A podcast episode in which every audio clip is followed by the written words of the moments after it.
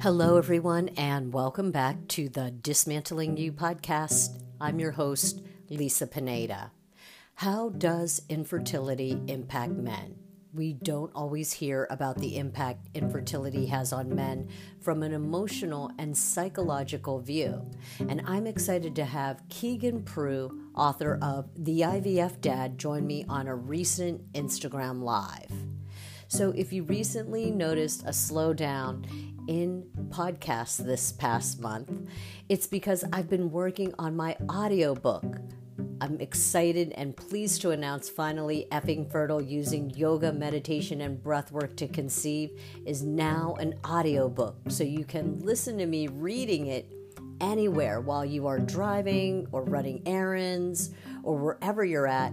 Get your audio copy on my website. Stay tuned now for my conversation with Keegan.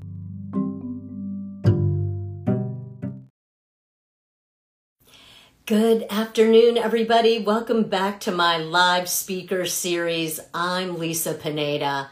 I'm so excited to be with you this afternoon.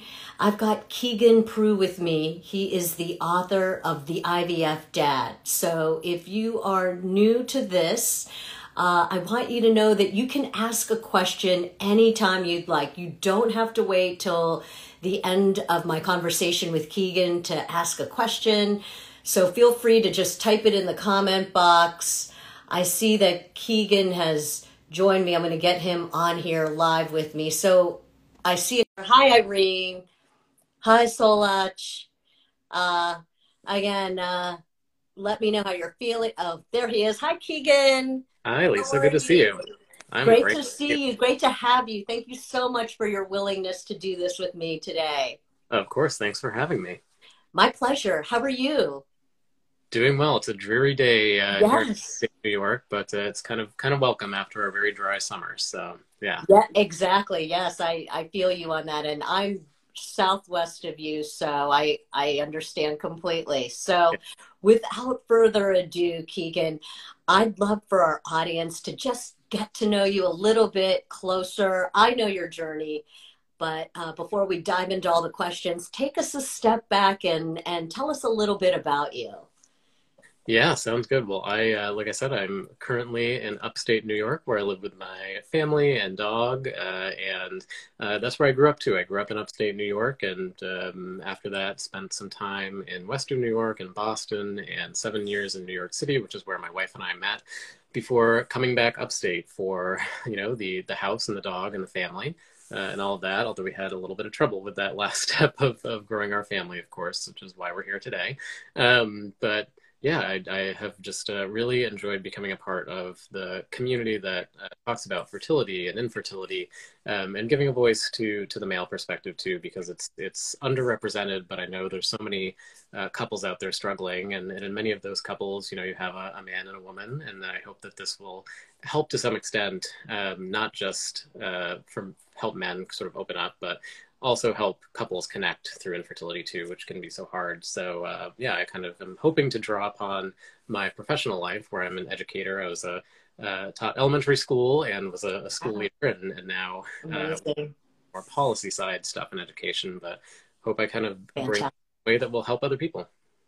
I love what you do, and especially the fact that you are stepping out and sharing your story, because our community is predominantly women. Let's make no mistake, and it's great to hear the male perspective and to get insight on to everything you're going through and what you have gone through.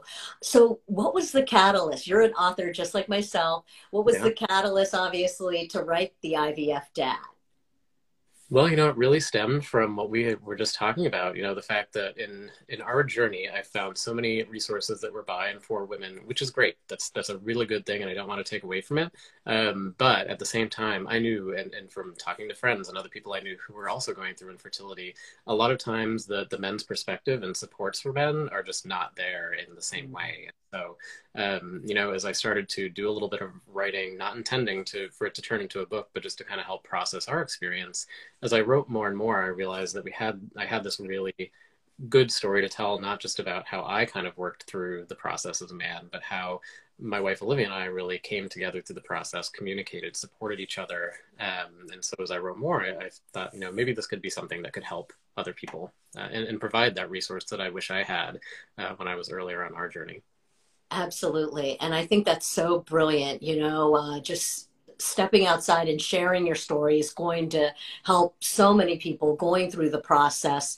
What was your wife's reaction to sharing the journey? Because, you know, sometimes with the spouse, it's difficult enough with the journey and then opening it up to the outside world. Yeah, she was really supportive through the whole thing. We'd also kind of had some time over the course of our 4-year family building journey to think about, you know, that was one of the conversations we had to have so many times was, what are our boundaries? How much are we comfortable with being open around this? And it took some time. It wasn't easy at first. There's, of course, a lot of shame that I'm sure a lot of people can relate to around just coming to terms with, you know, first that it's going to be a little bit more difficult for us to build our family, but then certainly to tell people, to tell your loved ones, to tell your friends, that's scary too. But luckily, we had done a lot of that work and had that chance to see the benefits of opening up. We had, you know, at earlier points in our journey, made a big kind of Facebook post, social media post to come out, so to speak, about what we were going through. Had an article about our story in our local newspaper. And so we had seen the benefit of sharing, how people just came out with so much support, and how we learned that we had family members and close friends who were going through the same thing. And it really helped us build that community of support, which was so helpful. So she was really wonderful. She was really helpful. And Olivia, of course, was the first editor, you know, read through everything first before it went anywhere else. So. Was she really? Wow. That's amazing. I love hearing that. Yeah. There's power in numbers. What are your recommendations to get men and their partners to be more open? You know, it's not that often, you know, you're a handful out there that, you know, to just talk about their journey and share more about infertility and IVF in particular. Yeah. Yeah. I think communication is so key. And a couple of tips I always talk about, you know, first, I think that for better or worse, you know, I view this as an opportunity for men to learn from the women in their lives. You know, fortunately, we know there's a lot of messages out there that men hear that it's, you know, not okay to share your feelings. It's not okay to talk about when you're upset or you're struggling or you need help. And those are messages that we hear for a long time in our lives. And so it can be really hard to overcome those. So I think that's important context to think about for you and for your partner when you're going through perhaps the early phases of, you know, understanding that maybe something is not working as we're trying to conceive, or certainly as you get into fertility treatment. And so first, I think, is just kind of recognizing that those messages are out there, and then thinking through, okay, how can we then overcome those things that we've learned over our lives? And so I think the first one is it can be, you know, very intimidating for men to be put in a situation where it feels like you're having the big talk, so to speak, or, you know, we need to sit down and talk is something that can kind of provoke fear. So I think a couple of concrete tips that hopefully couples can use is, first, you know, I found it's really effective to do something active while you're going to have a conversation about how you're feeling. You know, it can be something like going for a hike or going for a jog or going for a drive or a bike ride. I think it can be easier for men to open up when you're doing something active. So think about how you can maybe use that to connect. And then, you know, the second thing, and Olivia is so great at this, is just kind of start with easy, open-ended questions like, how are you feeling? What do you think about it? Starting the process. Yeah. It doesn't have to feel like this big chat. You just have to kind of take that first step to open up. And then that can really help break down the barriers. And then I think from there, it's just really making a commitment from both, you know, both of you and your partner have to commit to have that conversation regularly, you know, and find those times to chat and talk about how you're feeling and really regularly check in, because you're going to have well, hopefully you don't have as many downs as ups, but we know what the fertility journey is like, right? There's often a lot of ups and downs, a lot of unexpected twists and turns, certainly. Our journey had many of those. And so you have to make that time to regularly connect and talk through what you're feeling. And it will hopefully get easier over time. And hopefully other men out there will kind of learn and learn that it can be a really beneficial thing to connect with your partner. So good. So valuable. Love those tips. So mental health is closely related to infertility, and I'm sure the pandemic just, you know, opened it up even more. What advice would you give to other men out there? Yeah, it's so important. And certainly, you know, infertility is one of the hardest things anybody will ever go through, or even just, you know, struggling to build a family. That can be one of the hardest things truly that you go through in your entire life. So I think first, the biggest thing is to just step back and say, it's okay if you're feeling really upset, if you're grieving, if you are depressed, if you're anxious about things. Those are all really normal things to feel when you're going through infertility, because I always try to provide some analogies of that maybe are a little bit more understandable for men. Like if you had a friend come to you and say they've been, you know, working toward a particular promotion at work for months and months and months, and they put in all this work, and, you know, maybe their boss has said like, yeah, we'll you know, consider you being in line for this, and then they didn't get that promotion. Well, how would you expect them to feel? You'd expect them to feel down, upset, angry about it, maybe. Well, infertility, like take that and blow it up by 10, right? You've probably considered your entire life that family building is going to be something that just happens. We hear this so often. Community, right? We learn in our sex ed classes everything you need to not do to get pregnant, but we don't learn very much at all about what it actually takes to get pregnant and how those things not always go exactly to plan. And so I think it's truly something that rocks your world. So that's kind of the first step, is I just encourage men to think and say, you know, how am I feeling about this? If you're feeling angry, upset, depressed, angry, that's normal, because this is a big, big thing in your life that you've probably looked forward to for a long time.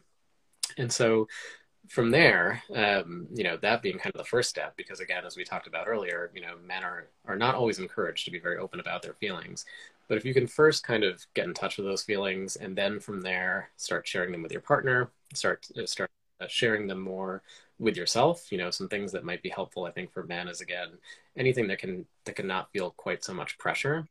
So maybe just journaling or writing could help, just to help you kind of process what you're thinking. And you don't have to show that to anybody. You don't have to feel that pressure, but it may give you that chance to just kind of externalize what you're feeling and express it a little bit better. And then from there, you can think about, okay, what are the things that I do in my life that make me feel better or that help me feel better? Is it going to the gym? Is it going to other exercise classes? Is it meditation? Is it yoga? Is it, you know, what are all those things that you can put in place that really support you versus making you feel worse? So I think it's that process of discussion that can really help. Yes, so valuable, so good. Why, I know we talked about it, but why is it so difficult for men to open up and talk about what they're going through? You know, you constantly hear that they're just not out there voicing their opinion enough. And do you think social media has opened up this even more? Yeah, I think it has a little bit, but it is hard. And I do definitely notice, you know, talking to some of the other men out there who have infertility accounts and who are kind of working in the same space, it's still hard. And I think, you know, it's hard to tell, right? There's all those messages that men hear from going way back in their lives about not being okay to share how you're feeling and so forth, and not being okay to ask for help.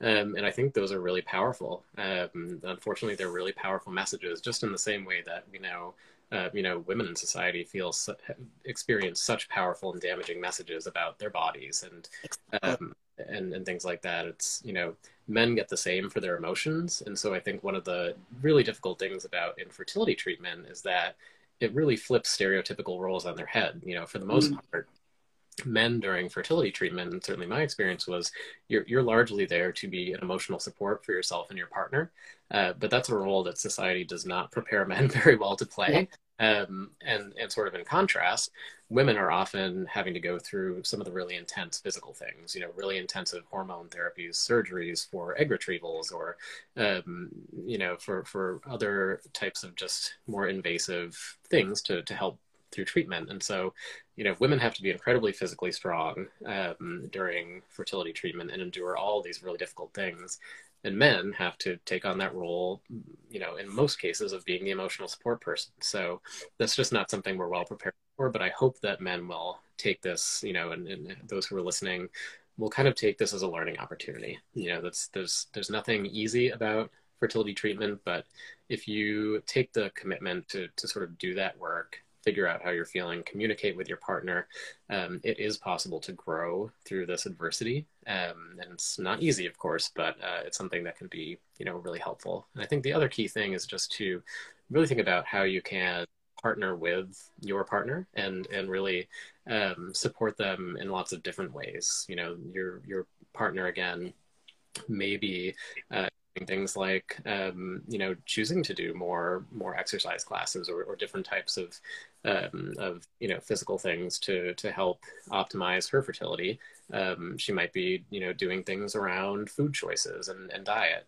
I really encourage men out there to do those things with your partner. It has to be a partnership from the start, and views as an opportunity, right? You can maybe find some classes. Olivia and I went to yoga classes together during a lot of our infertility journey, and it was really helpful. You know, we not only did it just, you know, chill us out during a really intense time, but it was something that we did together, and it always felt like we were doing this together. Or we'd find a really healthy recipe and say, let's try this. Let's cook this weekend. We'll cook it together.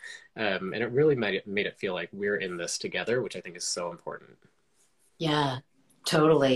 Yeah, so valuable. All those tips you gave. Love hearing every one of them.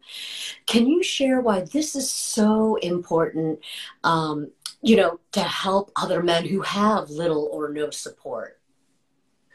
Yeah, absolutely. I think any little bit of support can be helpful. And I think, again, there's just not a lot out there, I've found, for men, although there's certainly some people doing some really good work to create those spaces for men to connect and share how they're feeling.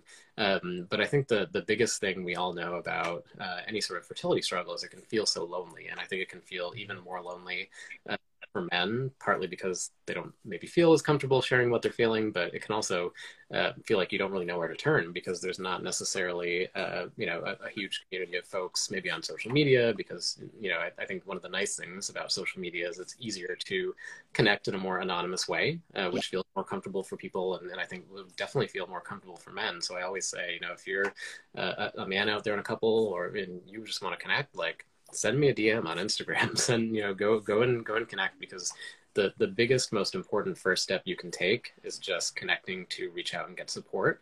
And I totally get that it can feel, you know, especially at the beginning of your journey, it can feel like too much to do that from maybe family or close friends. You're just not ready for that yet.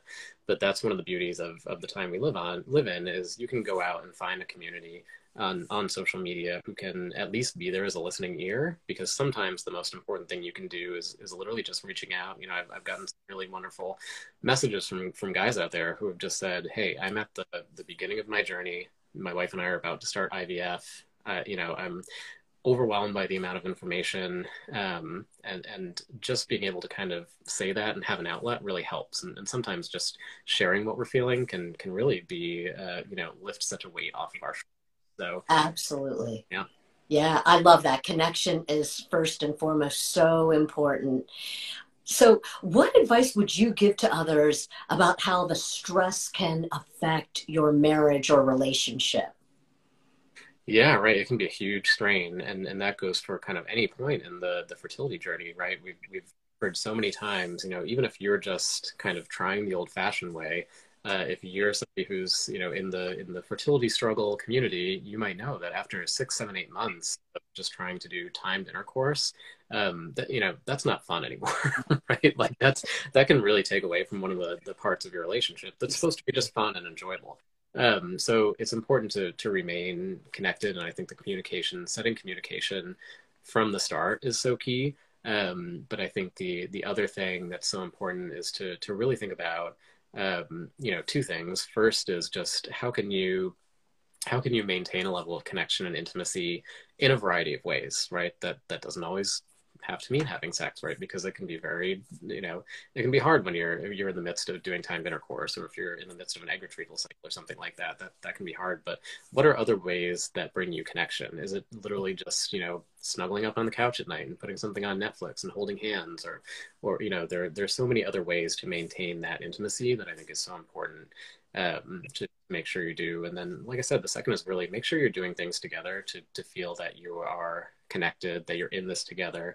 For men, certainly make sure that you're taking the time to learn about the process, to learn about different diagnoses and treatment options, so that you can be an active participant in conversations with your medical team, with other people, because that can really make it feel like, you know, you're in this together, because that's just so key, is making sure that you're in this together. And you also have to be willing from the start to have some difficult conversations. You know, I think one conversation to have, certainly if you're feeling like you're at that point in the journey where you may be struggling or may need some additional support in conceiving, is just to talk with your partner about, you know, why did we want to do this in the beginning? You know, what makes us want to become parents? What makes me want to become, you know, a parent with you? Because I think that's what's going to keep you sustained through your journey, is just knowing that you got into this with a common purpose. You saw something special in each other where you wanted to become parents and bring kids into your family.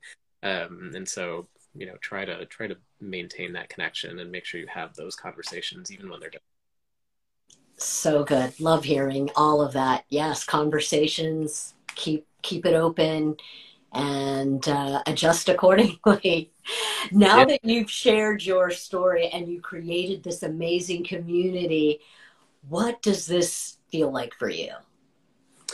You know, the best thing about it is it just makes it feel like everything we went through is coming to help others. You know, that was one of the biggest takeaways that we always have. Every time that we kind of shared more about our journey, whether it was that first time that we kind of stepped out and put something on social media that we were struggling, you know, when we were sharing with family and friends about, you know, losses we had along the way, or any kind of point there, just what always amazed us was the more we opened up, the more we shared about what we were going through, the more we found support, community, love, friendship, and just appreciated other people around us, because like I said, we found we had so many friends and family who'd been in our shoes before that we never knew about, but we were able to make these amazing connections and find people. You know, we would be walking around our neighborhood after we had an article in our newspaper come out about us, and people stopped us in the streets and said, hey, you know, I went through this with my wife 20 years ago, and it just really meant a lot to see somebody who's open about it, because it was really hush-hush back then. Hard as it is now, it was almost nobody was talking about it then. So it's just great to have this community. And like I said, the most meaningful thing is just hearing those notes, those messages, those emails that I've heard from people, you know, men and women out there who just said, this book has provided hope. It's provided a feeling like I'm less alone. It's provided really good tips for me. Partner to start knowing how to connect and knowing how to process these feelings, because I do try to be, you know, as specific as possible and give a lot of really concrete tips and strategies in the book around, here are the conversations you can have, here are things, you know, as the male partner you might say or do that you think are supportive, but maybe actually don't actually feel supportive to your partner. That can be a big thing too, is like we've all been there. We've been kind of made those mistakes. And, you know, I had the funny story where I became like totally convinced one day that if we just eliminated gluten from our kitchen, like that would fix it.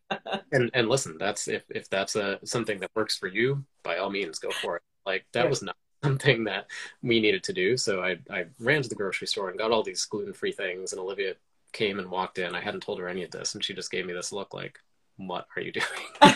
And we can look back on it now and laugh, but you know, you'll make those mistakes along the way, but use them as learning opportunities, and use them as ways to get closer to your partner.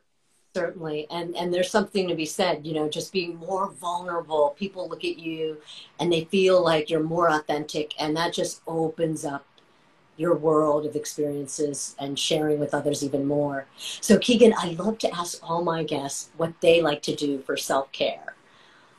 Yeah, of course. So a couple things, you know, big into just physical activity. For me, we're fortunate to have our daughter, Eliza, who's 2 now from IVF. Oh, wow. And baby number 2 on the way in a couple of weeks. Oh, congratulations. Yeah, so amazing. Really, but we just spend a lot of time, you know, walking, exploring with them. And that's a way to get active, to be outside, really all throughout the year. And that really helps me just keep centered, keep, you know, kind of chill out. So that's a really good one. I've also really took up a lot of meditation through all of this journey. And that's been helpful to just, again, give some kind of peace and quiet at a time when we know during infertility, you know, you can get into those anxious thoughts and you can feel like your mind's on the hamster wheel of what's the next treatment? What's the next option? What's the outcome of this going to be? And like, what if it doesn't work? So it can very easily, become overwhelming and you can feel like you just can't stop those thoughts. But for me, you know, meditation was hugely helpful for that. And I know other people can, you know, other types of things along those lines might be helpful, whether it's, you know, prayer, if that's something that's important to you, or just getting out into nature. Sometimes that can really help you clear your mind too, or journaling. You know, there's so many things you can do. So good. So wonderful. Well, I really enjoyed our conversation today, Keegan. Yeah. You gave us so many valuable tips. Please share with our audience where they can find you and connect with you and where they can get the book.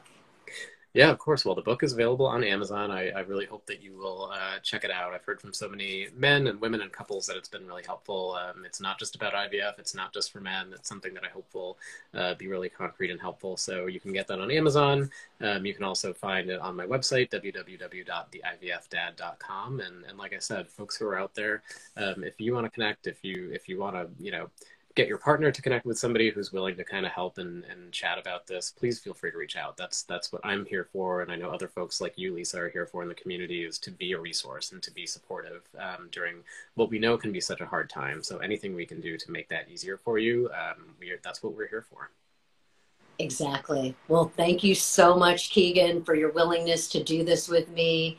I'm wishing you much continued success. And I also want to give a shout out to our audience who also joined us on this live today. Thanks, everyone.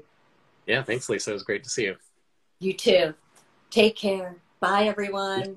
Bye.